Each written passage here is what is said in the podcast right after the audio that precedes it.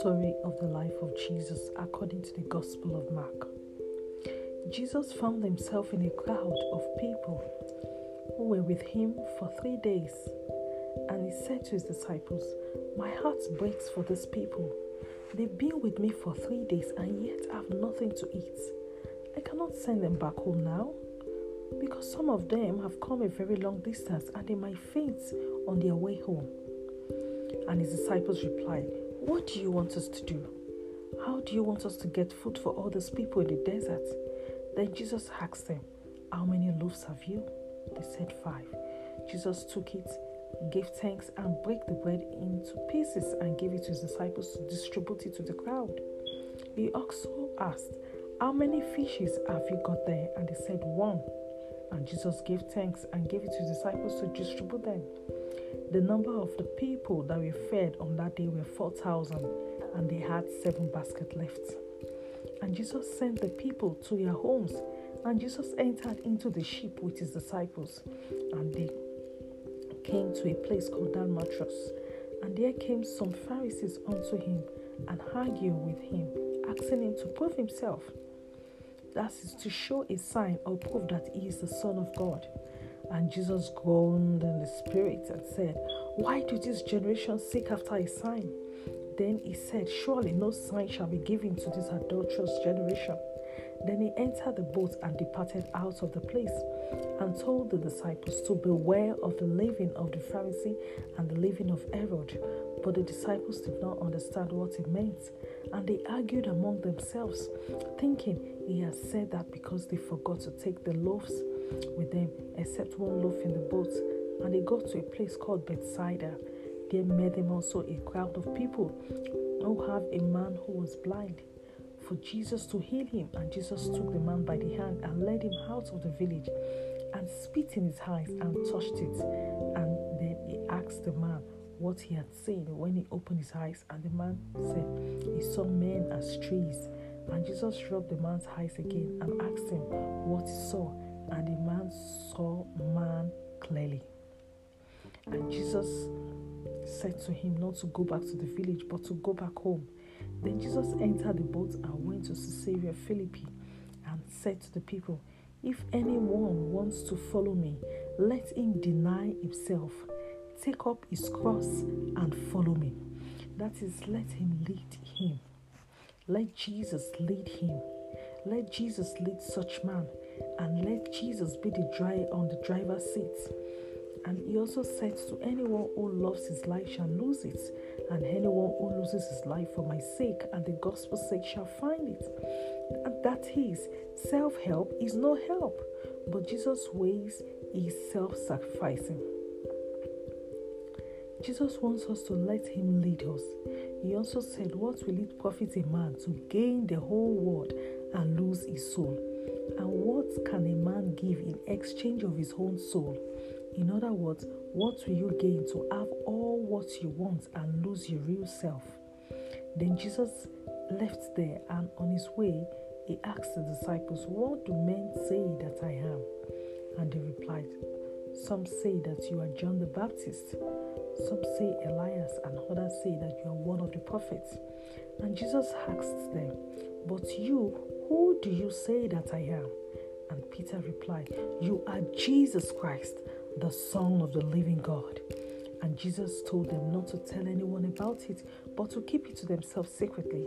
Then Jesus began to tell his disciples plainly about his death on the cross. He told them that the Son of Man will be rejected by the authorities and the rulers of the law, and he will suffer many things before he will eventually be put to death. And on the third day, he will rise again. Then Peter pulled Jesus and began to rebuke him, and Jesus turned around and seeing his disciples wavering, he rebuked Peter, saying, Away from me, Peter, away from me, Satan, for you do not know how God works, for your thoughts are not from God, but from human nature. Then Jesus began to teach his disciples that whoever is ashamed of him in this wicked and godless generation, then the Son of Man will also be ashamed of him in the presence of his Father and of his glorious us angels.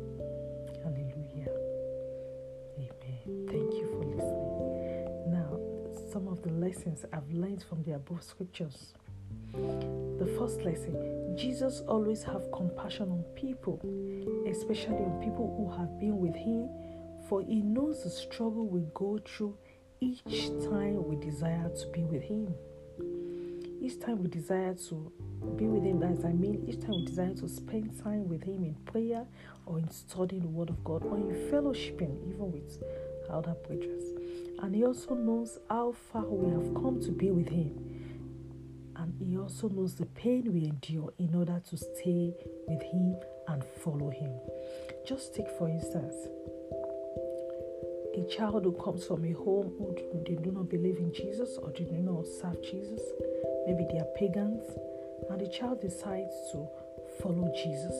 He has seen Jesus, he has been introduced to Jesus, and he loves to be like Jesus and to follow Jesus.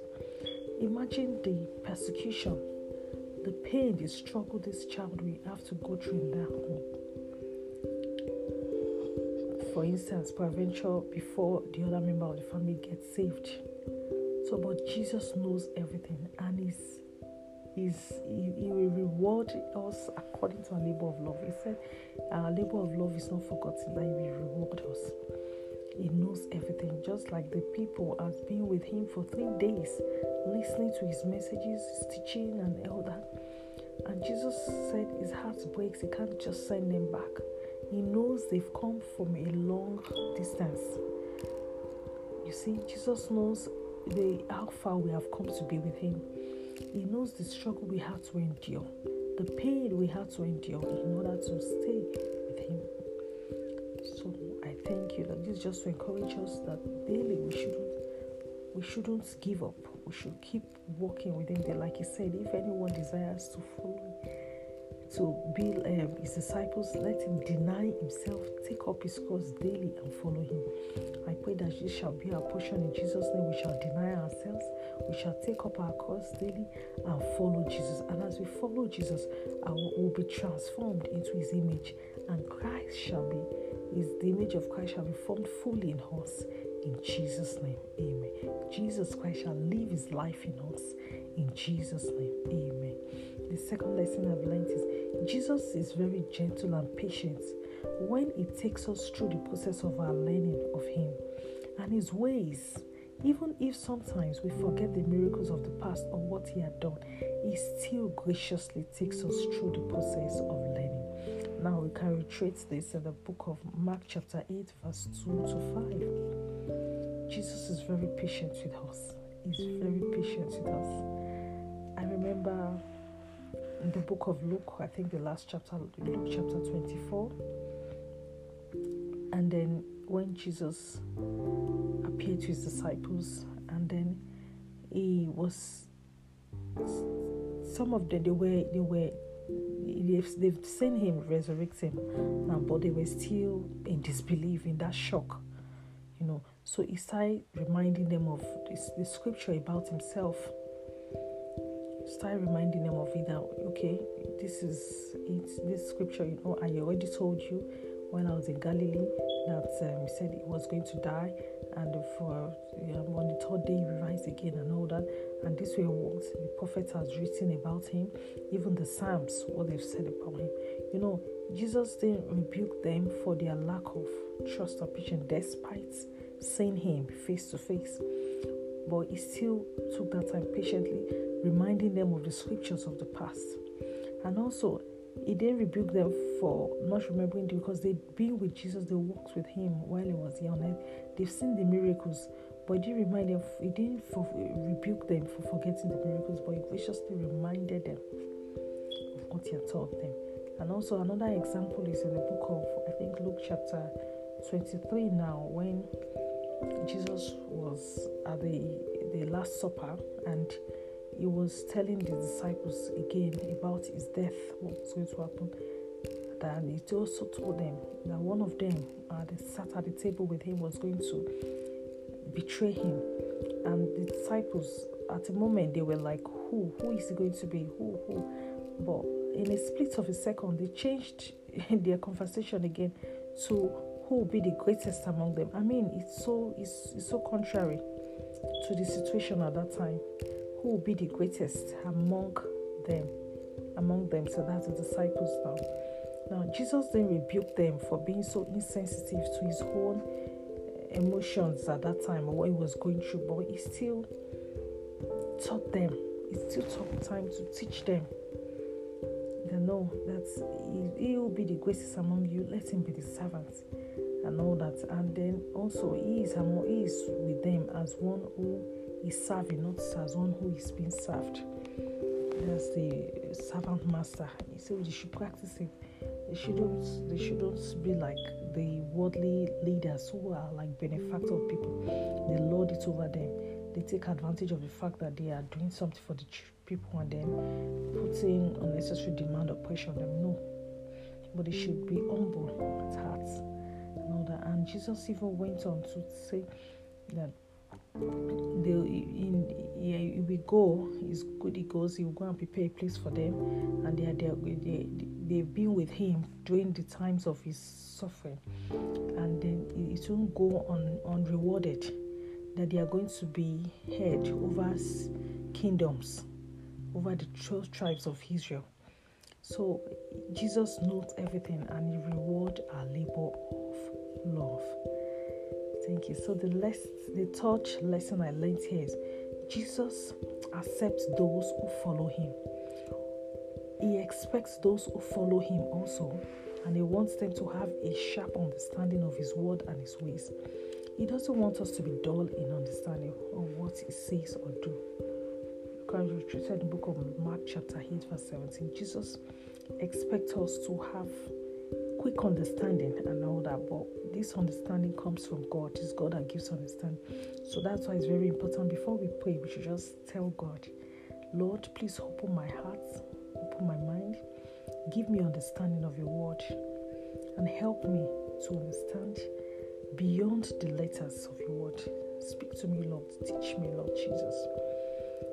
And also, this I also remember in the book of Luke, chapter 24, also when Jesus was reminding his disciples about, reminding them about what the prophets of old and the Psalms had said about him, what was going to how he was going to die, and on the third day, I was going to suffer and be handed over to the sinful men.